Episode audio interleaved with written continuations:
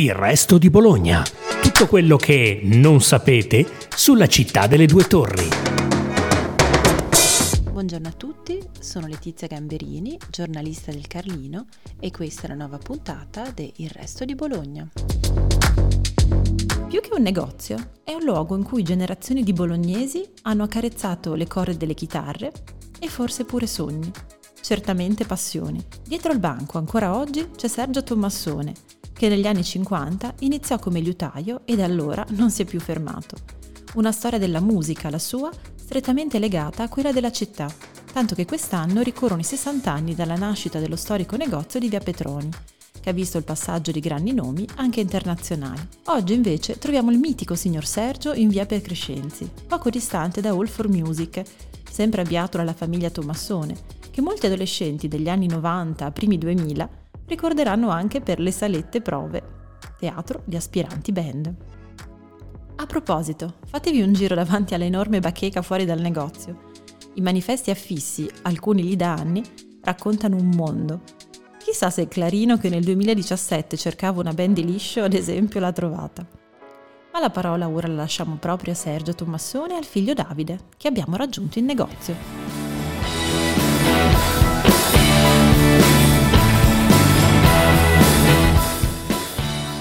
Nasce come liutaio, quindi se ci, uh, se ci vuole raccontare un po' la, di questo... Non nasco come liutaio, nasco casualmente come liutaio. Come è andato? Giocando, giocando col figlio del liutaio, che era il mio compagno di scuola, uh-huh. nella stessa strada dove il padre aveva l'attività e dove io vivevo, via Solferino,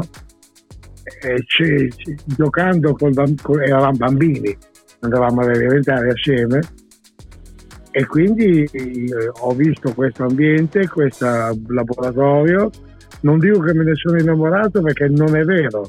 Mi è venuto voglia di lavorare, era un tempo in cui si poteva decidere, oggi è quasi impossibile, volendo smettere di lavorare a, dieci anni, ah, sì. di studiare.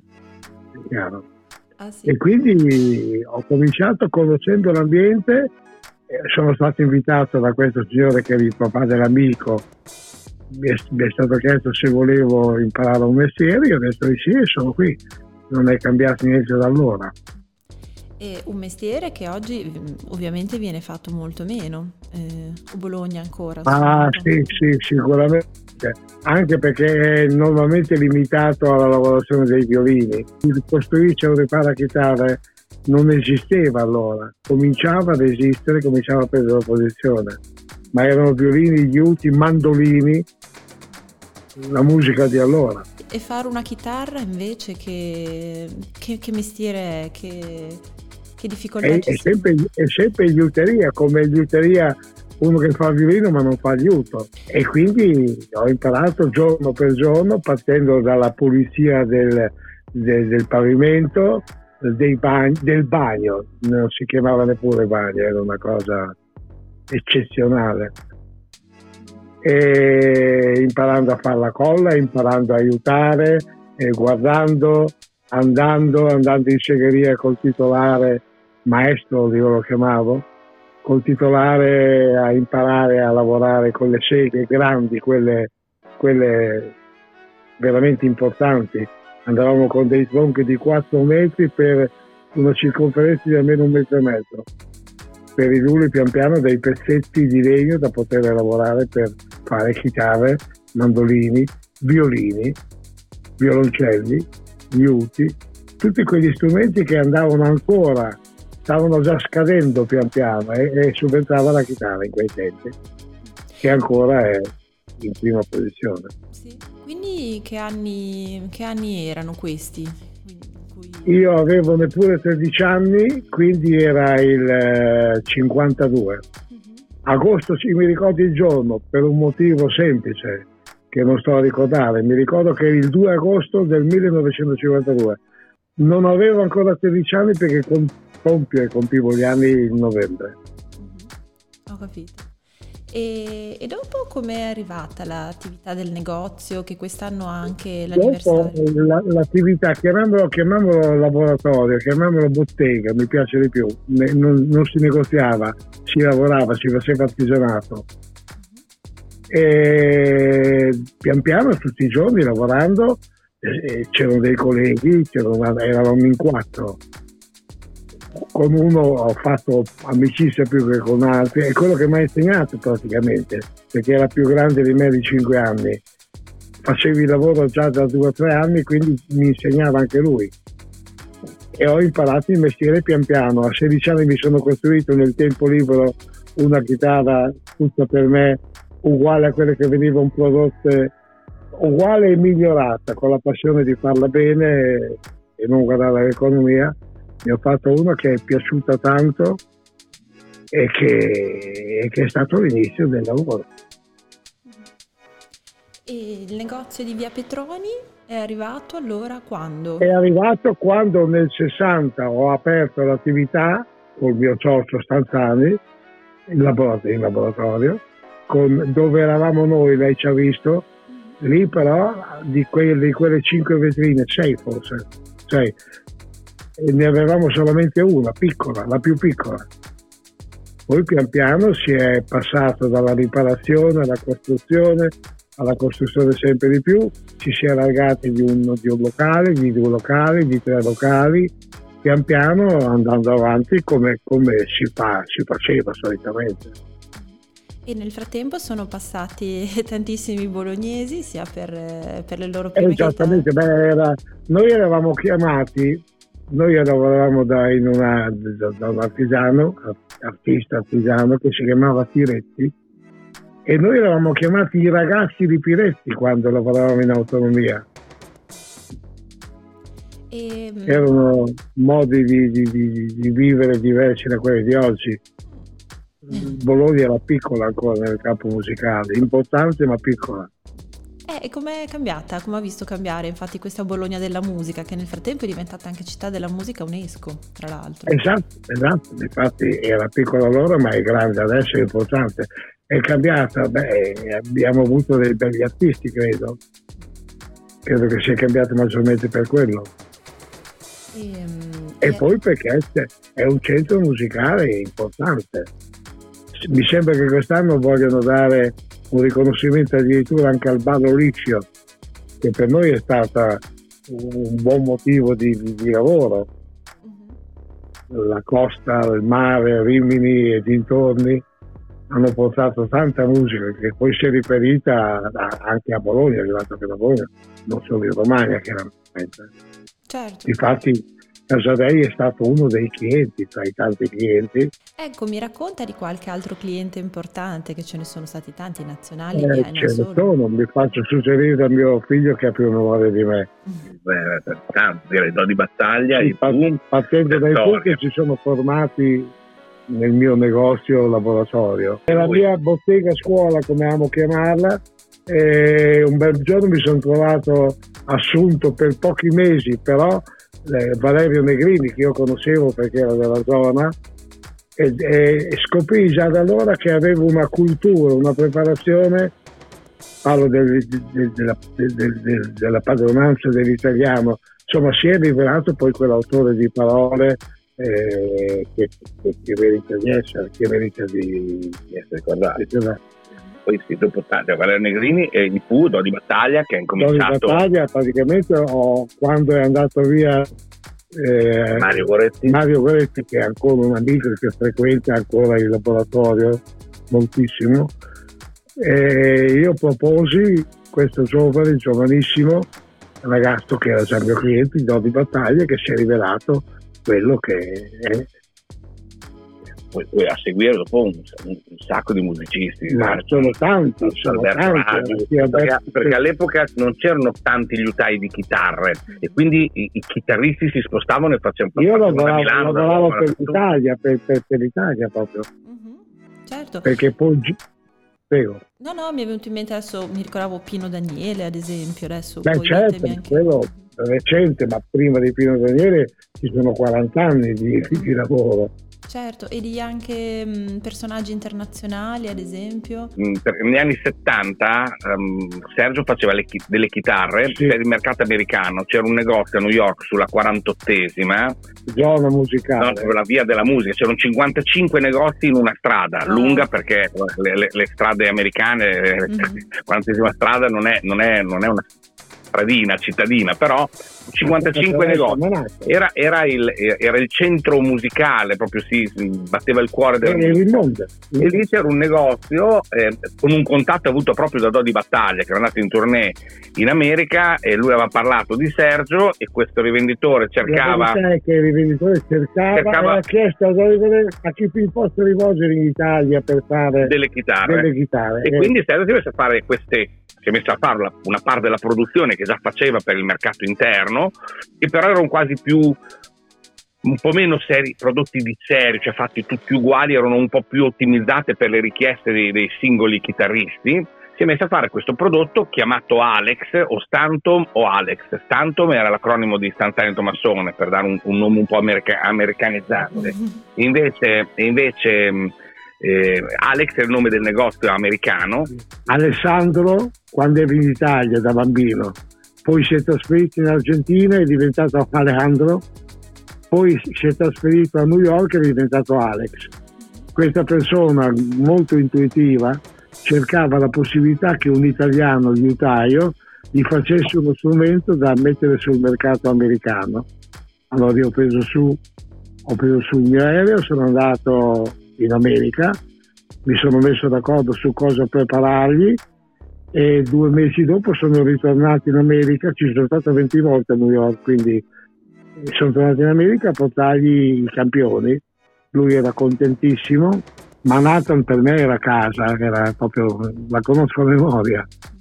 Certo. E quindi questa chitarra poi si è trovata in mano anche, specialmente il modello due manici, eh, si è trovato anche in mano dei grandi artisti tipo Clapton. È vero che c'è un po' un ritorno al rock in quest'ultimo periodo, insomma, che cosa dal vostro punto di vista d'osservazione? Tra il 2008 e il 2012 in generale c'è stato un calo e si è pensato che fosse finito l'epoca della chitarra, cioè come fino all'Ottocento c'è stato il mandolino, primi Novecento il banjo e poi c'è stata la chitarra, si è pensato che con l'inizio diciamo, del, del, secondo millennio il, il, mercato della chitarra cedesse il, diciamo, il palco a strumentazione elettronica, computer, roba da DJ, cioè altri mercati emergenti che nel frattempo sono esplosi.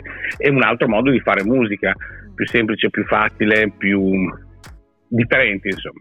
Invece diciamo che al netto che noi comunque ci credevamo alla chitarra per cui nel 2014 abbiamo aperto negozio a Roma perché credevamo fortemente che la chitarra sarebbe rimasta comunque un elemento forte, ma in realtà il mercato ci ha dato ragione siamo, e chi pensava che fosse finita l'epoca dei Guitar c'era un fiore di articoli su, sulle riviste internazionali, in realtà si è resi conto che il mercato ha ripreso, c'è stato un momento di cedimento dovuto proprio anche un po' alla facilità di utilizzo di altri sistemi per fare musica, certo. ma alla fine vince, vince probabilmente la, la, bellezza del suono, la bellezza dello strumento e la chitarra ha ripreso vigore. Le persone che prevedevano già di dover stare a casa una settimana, un mese, due mesi, cioè c'era questo allarme un po' di blocco totale, venivano in negozio con la vecchia chitarra da mettere a posto perché nel frattempo ah, voglio riprendere a, a suonare la chitarra, voglio, voglio, imparare, è da tanto tempo che lo, lo, penso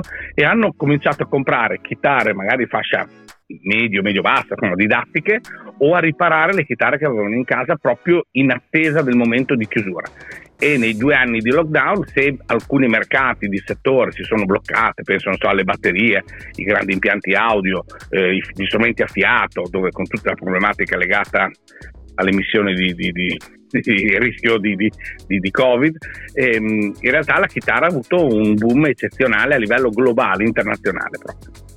Quindi c'è, c'è stato un ritorno, ci sono si è tornati a, a, a, suonare la chitarra. Posso chiedere qualche cosa anche del negozio All for Music che, insomma, è, che è sempre lì in via per Crescenzi dove vi trovate adesso, che certo, per certo. noi, adol- per me che ero adolescente negli anni 90, inizi 2000, insomma era anche quello un posto un po' simbolo, allora, le salette. Sì, laboratorio, poi laboratorio negozio, laboratorio, negozio e produzione, produzione per il mercato americano anche, Dopodiché, fine degli anni 70, c'è stata l'esplosione un po' del, del, boom dei prodotti giapponesi, che all'epoca erano, i giapponesi erano quelli che andavano in giro con la macchina fotografica a, a fotografare e a copiare. Ecco.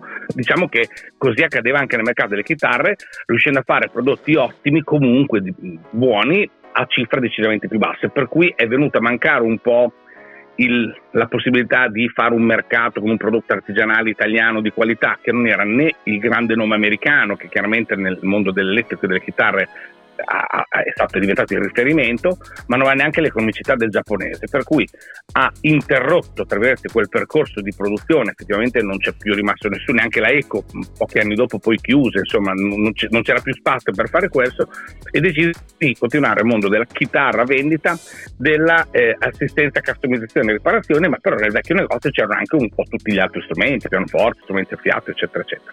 Quando siamo arrivati io e Giampaolo, mio fratello, alla fine degli anni Ottanta, abbiamo invece deciso la strada della specializzazione. Ci siamo guardati un po' attorno, abbiamo anche noi osservato cosa faceva il mercato americano e abbiamo deciso di riportare la dimensione del negozio un po' generico al negozio specializzato in chitarra, quindi siamo diventati il primo guitar shop italiano, forse direi europeo, al di là di qualche forse piccolo punto vendita in Denmark Street a Londra, non c'erano negozi, i negozi musicali erano generalisti, un po' di pianoforti, un po' di tutto. E così abbiamo sviluppato un ottimo lavoro in tutta la fine degli anni 80 e primi anni 90 per la parte negozio, la parte laboratorio era già famosissima, Sergio scriveva per riviste mm, specializzate come Guitar Club, teneva la, la, la, rivista degli Utaio, che è una rivista lettissima e proprio per questo eh, tanta gente veniva da, da, da, tutta Italia a portare gli strumenti per le riparazioni e le customizzazioni, cioè le modifiche. Mm-hmm. E quando siamo arrivati ai, ai primi anni 90 ad accorgerci invece che in realtà il mercato 95, 94, 95 ci richiedeva anche impianti voci, sistemi di registrazione professionale, cioè un po' tanti altri tipi di, di strumenti e gli spazi non bastavano più, abbiamo deciso insieme a un socio di investire in, in, in, un, in un'attività che fosse diversa dalla specializzazione di Tomassone, per questo non abbiamo chiamato Tomassone anche quello, ma potesse offrire la stessa professionalità nei vari settori, quindi avere una sezione di reparto fiati che fosse completa con l'assistenza, una sezione batterie, una sezione tastiere pianoforti, una sezione impianti voce, insomma tutti gli altri settori dello strumento musicale a 360 gradi. Per cui nel 97 abbiamo aperto quindi qua in via Per De Crescenzi a Porta Lame altri 1200 metri quadri di esposizione con tutti gli altri strumenti e in quel contesto, in un momento in cui non c'erano sufficienti posti per suonare, cioè i ragazzi avevano difficoltà pot- per poter suonare insieme, abbiamo dedicato una parte del, del negozio a salette prova perché avevamo uno, certamente anche piacere di eh, avere una, una, una, rotazione di clienti in giro per il negozio sempre e comunque, ma il vero motivo, sarebbe costato molto di meno fare tanta pubblicità e basta, ma il vero motivo è che non volevamo far mancare alla città di Bologna, Bologna città, perché andando molto fuori si trovavano posti, ma ragazzini di 15, 16 anni, 14 anni potevano andare ogni volta so, a San Lazzaro e poi tornare indietro, molto scomodo. E quindi abbiamo cominciato a creare queste, abbiamo creato queste salette prove, queste anche aule di insegnamento, perché l'altro problema erano per gli insegnanti, per poter avere uno spazio concesso con anche lì cifre che erano poi ridicole, erano proprio cifre morigerate, per poter far suonare i ragazzi, che poi vuol dire in qualche maniera è poi la nostra, la nostra utenza, supportavamo la nostra utenza, niente di più, niente di meno.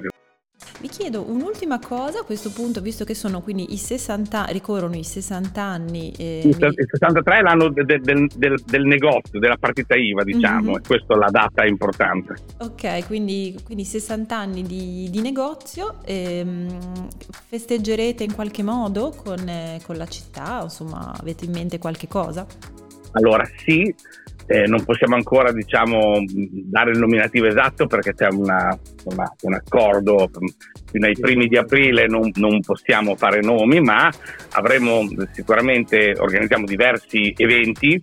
Il, l'evento clou sarà il 19 maggio al, al Cinema Arlecchino qua in Via delle Lame dove avremo un personaggio proprio top a livello internazionale un chitarrista uno dei più bravi chitarristi della storia ma tra i viventi, forse nei primi 3-4 posti, è veramente un chitarrista top e Sì, e non, posso, non possiamo però ancora perché c'è un accordo per cui lo, lo, lo potremo gestire solo dai primi di aprile questa comunicazione. Comunque sarà il 19 maggio a, al, al Cinema Arlecchino e, e che sarà un po' il momento della festa. Poi chiaramente partecipiamo a eventi in città, ci sarà Eufonica che è un evento organizzato eh, da, attraverso l'ente fiera a Palazzo dei Congressi, cioè comunque sulla città siamo sempre attivi, comunque facciamo corsi, seminari. Tra due settimane avremo un meet and greet con Tommy Emanuel, famosissimo chitarrista acustico di origine australiana, anche amico, conosciamo da vent'anni e verrà a fare un incontro con i ragazzi perché per noi importantissimo è mettere i ragazzi a contatto con i musicisti famosi. Mancano queste possibilità di incontro, il tutto ormai viene attraverso un'immagine, un video, un, un telefonino ma un mm. po' impersonale. Abbiamo piacere come sempre, come abbiamo fatto in passato con artisti come, non so, Frank Gambale, l'abbiamo fatto con Alain Caron, l'abbiamo fatto con um, um, Ingui Malmsteen, Steve Morse, un chitarrista dei dei Deep Purple, veramente John Petrucci, il chitarrista di Dream Theater, cioè, questi, questi incontri noi li facevamo sempre, costantemente, in periodo pre-Covid. Sono stati interrotti per questi tre anni, stiamo ricominciando e appunto abbiamo questa, questo personaggio importantissimo che ci terrà compagnia. Grazie per averci ascoltati. Continuate a seguire Il Resto di Bologna, il podcast della redazione del Resto del Carlino.